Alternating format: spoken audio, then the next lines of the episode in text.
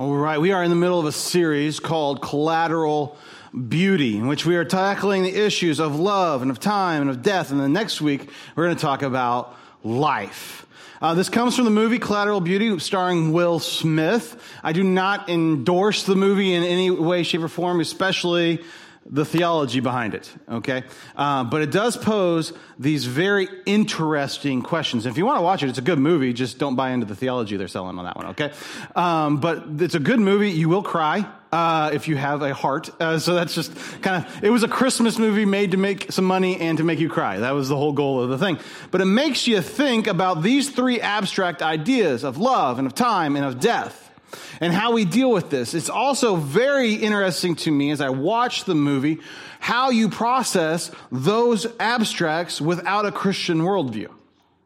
Without any idea of the scripture, without any uh, idea of what Jesus does. And dealing with it, the movie deals with the death of a child with cancer, of a six year old girl. I'm not giving it away. That's what the movie's about. Okay, so uh, not a spoiler alert. That's just what the thing is. Uh, so, um, that's what the movie deals with. But dealing with though that heart rendering, terrible idea without the hope of Jesus Christ, I, just as I process all of that, I just went, "Wow, there's no hope in this movie." And hope is one of these defining features of our walk with Jesus. And so, as we deal with um, love and as we dealt with time last week, this week we're going to deal with the topic of death. So, um, we're kind of skipping the whole Palm Sunday triumphant entry part. We're going to go straight to the cross today. And then uh, next week we get all about the resurrection. The tomb is empty. Woo! Good stuff next week. Okay. Today's good stuff too. It's just you hear death and everybody goes, Ugh. right? Um, for a Christian, death isn't necessarily a bad thing. And we're going to talk a lot about that today. The main point of today is death is not the end, but just a beginning. And as you read the scripture, if you look, if you are reading Exodus, you're reading Leviticus, you're reading Numbers, you're reading uh, First Samuel, you're reading any of the Gospels, you're going to notice this theme of death is not the end, but a beginning over and over and over and over and over and over in the scripture. In a biblical worldview, death does not have the sting it does if it, uh, that it does if you don't have a, a biblical worldview. And by that I mean being shaped by the words, the commands, the teachings of God through the scripture. This becomes very evident when you start watching movies like Collateral Beauty and you go, whoa, there's no, there's no, there's no hope in this. The only time Jesus is mentioned in that movie is when it's surrounded by a bunch of curse words. Because somehow we went to Jesus and he did not do this transactional thing where I told you what I wanted and you didn't give it to me, you know, casino God. Um, and and we have to deal with that. This is um, how the world, I think, views God a lot. How maybe even some of our brothers and sisters in Christ, and maybe if we're honest with ourselves, we kind of view God. But once we start to have this idea of death is not the end, just a beginning, our whole view starts to change of what this life is, the potential of this life, and what this life can be, and what the next can be. So, these truths that we've been talking about are we long for love, we wish we had more time, we fear death. And so, we're going to focus a lot about this fearing death today. And I hope it brings some clarity and some answers to you in some of the situations maybe you find yourself in. But the, the, the topic of collateral beauty. What happened? Collateral beauty, we hear of collateral damage. When something happens, all the other things break around it, right? You wreck your car into a tree, or you, know, you barely hit your, your well, I was in a car wreck. I was in a really bad car wreck uh, out here at, at Burger King. It was with a gas truck in my little red two door Alero. I really messed up that gas truck. Right? I got hit by the gas truck. It was not my fault. I got T-boned by it. It broke the rear axle of the car, smushed in. If I'm so thankful to God that my kids were not in the back seat because where Bowen sat in that car was now over where Kendall sat in that car, and it just threw me into the lane. I spun around, hit a, and I hit a Cadillac. Well, I hit a Cadillac. It wasn't the gas truck that hit the Cadillac. It was my Alero that hit the Cadillac. That's collateral damage, right? Something hit and spun around everybody's okay. That gas truck, I'll have you know, is perfectly fine now after much. Um, so now I drive a 2003 Avalanche because that she wasn't coming back. That but that that was collateral damage. Collateral beauty is when something interacts with you and happens that the surrounding instead of carnage happening around you, it's beauty that happens around you. What does that mean for our life? What does that look like for us? I think when Jesus enters our life and deals with us on the issues of love and of time and of death, there's not collateral damage, it's collateral beauty. The redeeming factor of Jesus taking our sin, our shame, our pride, our stuff, our baggage from past, present, and future, and redeeming all of that is great for us. But the collateral beauty surrounding that is that everything around us, as we spin and bump into things in life, beauty is spewed all over the place. I think in our lives, in my life, in your life, I think I could deal with a little more collateral beauty instead of collateral damage. And so, as we t- look at these abstracts, let's see what we can do. Even when we think of the worst of the worst, when we think of death, how does this gain this idea of collateral beauty? Death is scary. If we think about it, we talk about it, it's not something we bring up a lot. No one wants to be reminded of their own mortality. You guys give me really funny looks. I, I keep on saying in this series, you are one day closer today than you were yesterday to death. And everybody's like, oh, I don't want to think about that. It's true, guys. You're all dying. Me too. This body, no matter if I eat kale today or a Big Mac, I'm still dying. So I think I should eat the Big Mac. Uh, so, so, thank you, thank you, Lord, for Girl Scout cookies, and it's okay. Um, sorry. I digress. That's not even in the notes. Surprising there, right? But death is scary stuff. When we think about it for ourselves, what does it mean? What does our family do if we're gone? What is uh, the legacy that we leave? What do you leave behind? Did I mean something with my time here? It's even more important. What do you hope for in life after death? Have you ever thought about that?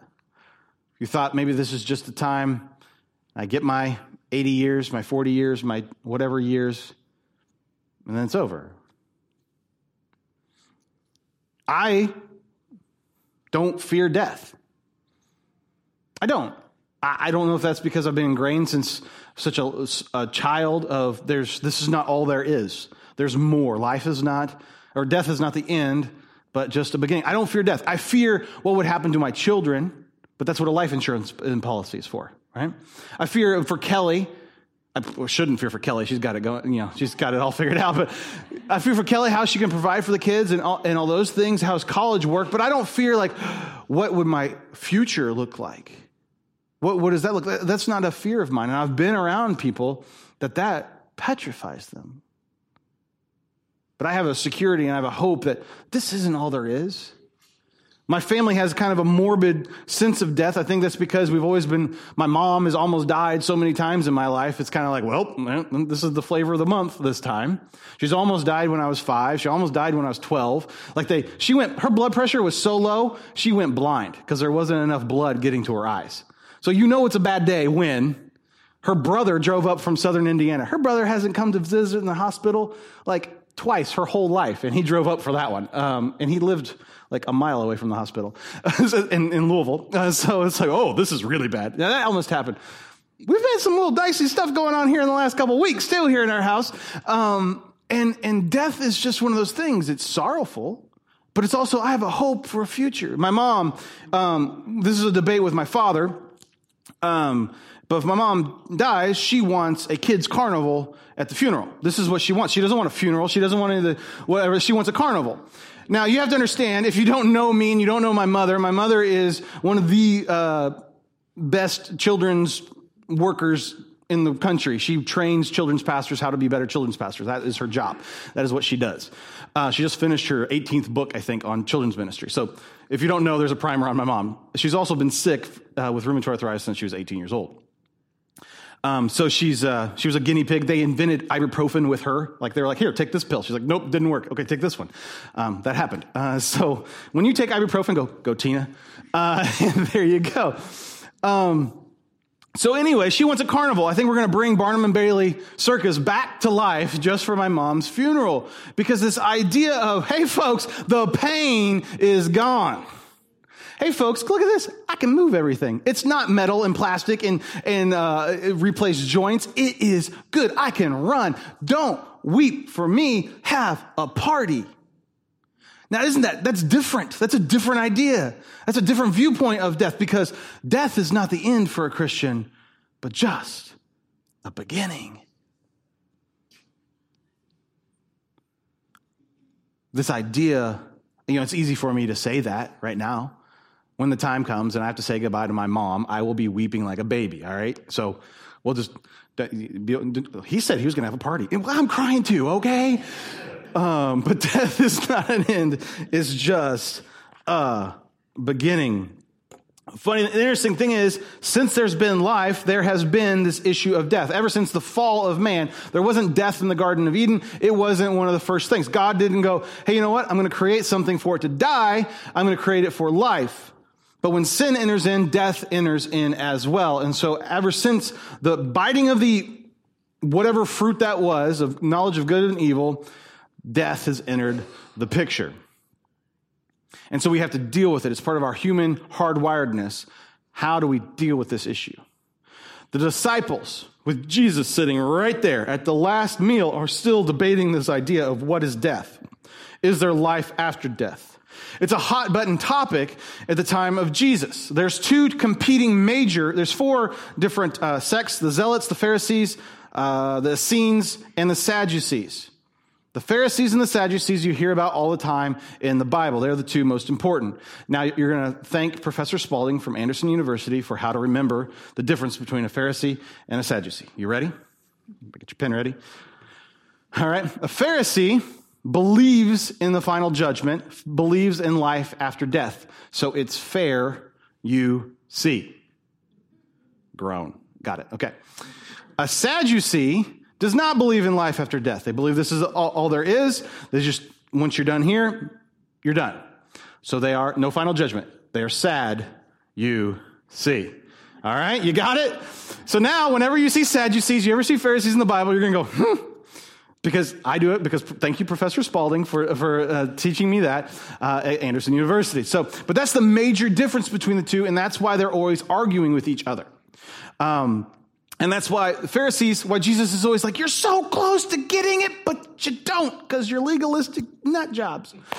Um, paraphrase Jared Hauser. Uh, so, but that's, that's because they, they understand, they got this idea of this final judgment. They have the understanding of an afterlife. They have the understanding of all that, but they just miss it in the rules and the regulations. And so that's what drives Jesus so absolutely bonkers. Um, going all through the scripture.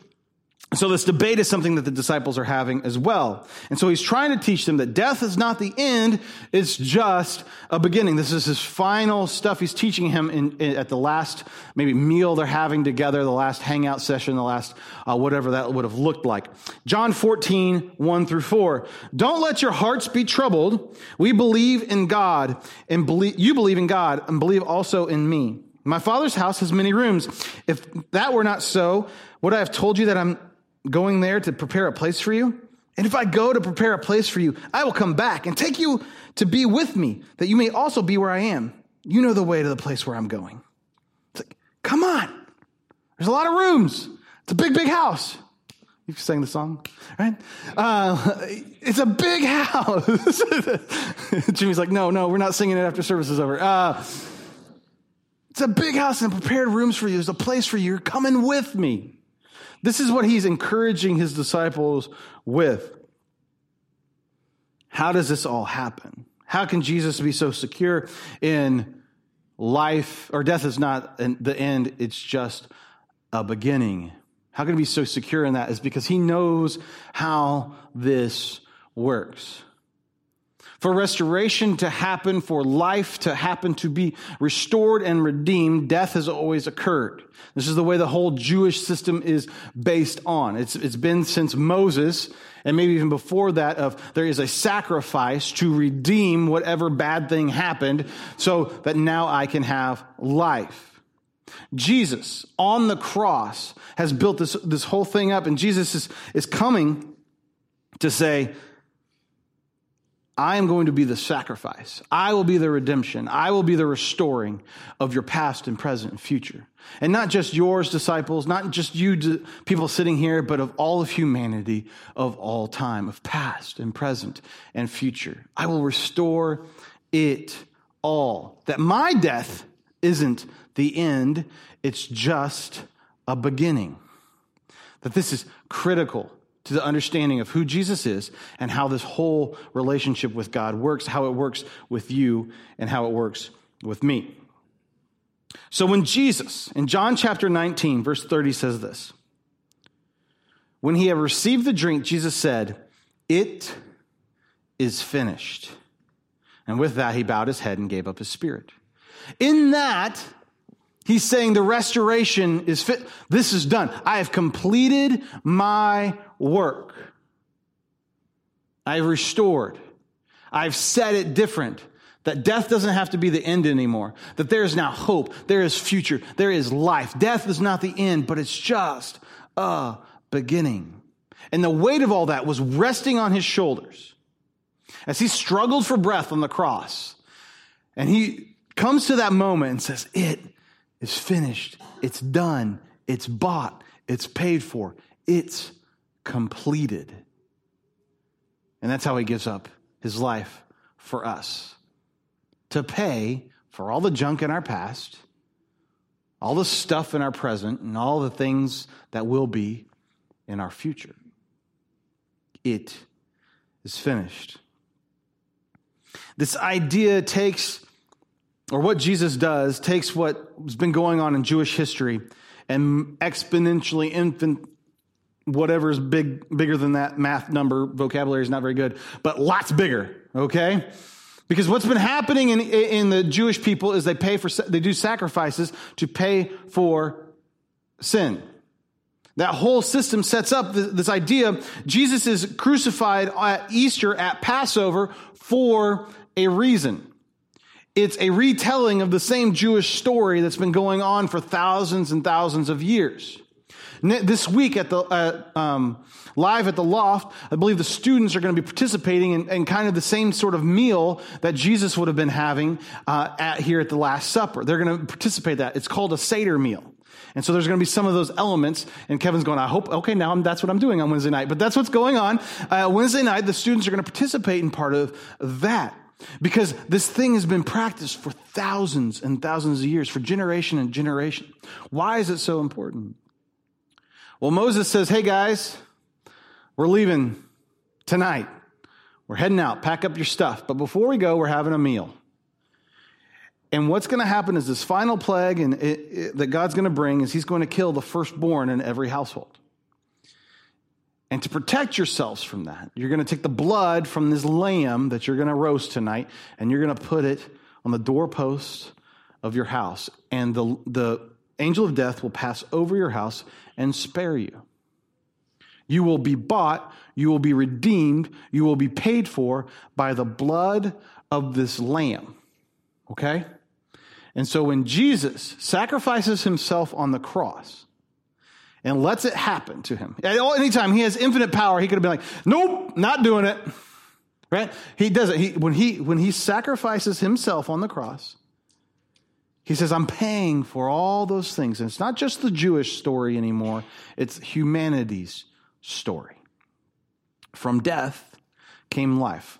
Death of the sacrificial lamb in Exodus happened thousands of years before Jesus to life, till redeeming the people so they can spread out and go take over the promised land. Same thing happening here with Jesus, but just for all of humanity. Does this make sense? This is a huge, huge thing to get. Easter's not about Easter eggs and bunnies, right? It is, it's a bloody story, but it's a good story. It's a story of getting out of slavery, whether that's spiritual slavery or actual slavery. Death is not the end, it's just a beginning. This has been the process for the sacrificial system that was built after uh, the Passover. So whenever we did had sin in our lives, if you read the rest of Exodus, Leviticus, Numbers, or Deuteronomy, you're going to see, well, the sacrifice of a pigeon for this, the sacrifice for some flour for this, the sacrifice for some olive oil for this, the sacrifice of a bull for this, the sacrifice of a goat for this. And this is when you all, at the beginning of the year, you all said, I'm going to read the Bible through in a year. And you got to Leviticus and you went, right? Because you got to these sacrifices. Uh, so there's some interesting stuff in there. I'm going to encourage you to read fast, to kick it into the skim, okay? Because it's more important that you just you go to the next stuff because it really gets exciting later. Later, so don't miss it. Um, but um, even your pastor falls asleep in Deuteronomy, okay? Everyone does. Um, but the important thing, why what we we get we miss the cultural context of that we miss why that's so important. Because every one of those laws, if you read them, every one of those things is about restoring. And every single one of those sacrifices of a pigeon or a, a little bird or, or a sheep or a goat or whatever that is the story of restoration. It's Jesus acted out in all of those. It is this idea of, I want to restore the relationship with you so that death doesn't have to be the end. It is just a beginning. And it's very interesting that the death of something causes life to be able to happen. Right? The death of that pigeon, the death of that bull, the death of that sheep restores the person so life can happen. This is the way in which it works. It's the way in which our ecosystem works. God sets up the world to do this way. Think of the hamburger. If you go to Mooyah today after, after a church, now you're all like, ooh, that sounds good. Okay. Um, if you go to Mooyah, you're going to bite into this nice, beautiful cheeseburger. Get mine with uh, blue cheese crumbles and bacon. It's um, but you bite into that. A cow had to die so that you could have your meal. Right? Death had to happen so that you could have life.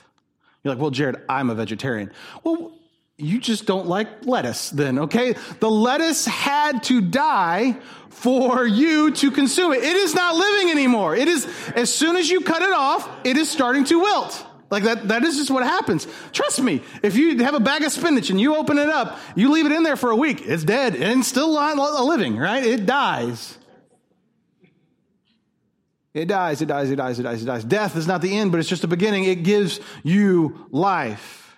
And so even for this cow, this cow had to eat grass. Well, it is a mass murder of grass and it has eaten death. Death has had to happen to give the, the cow life. So then the, the cow could die so we could have life. But if you remember your Thanksgiving stories, remember you, you think of your pilgrims and Native Americans.